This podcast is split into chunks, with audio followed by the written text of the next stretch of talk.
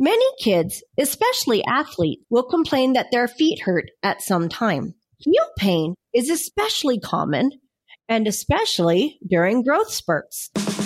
Keep your kids healthy and happy. You are now entering the Healthy Kid Zone with Dr. Cindy Gellner on The Scope.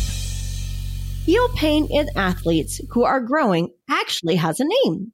It's called calcaneal apophysitis, otherwise known as Sever's disease.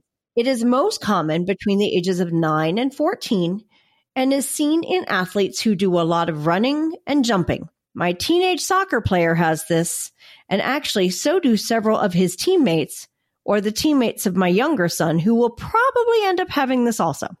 Basically, what it is, is inflammation of the growth plate of the heel bone.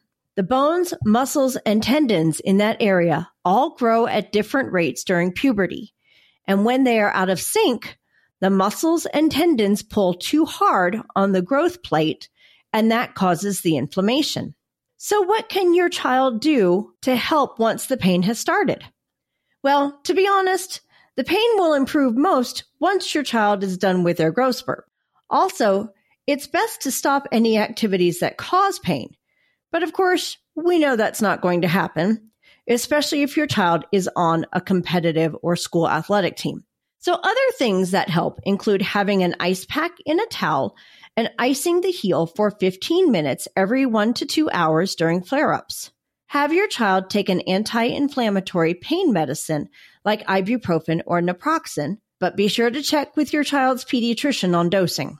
Gel heel cups and shoes with good support are also helpful. They help put less pressure and less stress on the heel. Your child's pediatrician can also give you exercises that can help with stretching and which can help with the pain and help keep the condition from getting too bad. If the pain continues, your child may be referred to a physical therapist, and if all else fails, then your child will be put into a walking boot and referred to an orthopedic specialist for management of severe cases. Eventually, Sever's disease gets better, but not really until your child has stopped growing and that growth plate closes. Until then, manage the pain and follow the advice your child's doctor gives them. Have a question about a medical procedure? Want to learn more about a health condition? With over 2,000 interviews with our physicians and specialists, there's a pretty good chance you'll find what you want to know. Check it out at thescoperadio.com.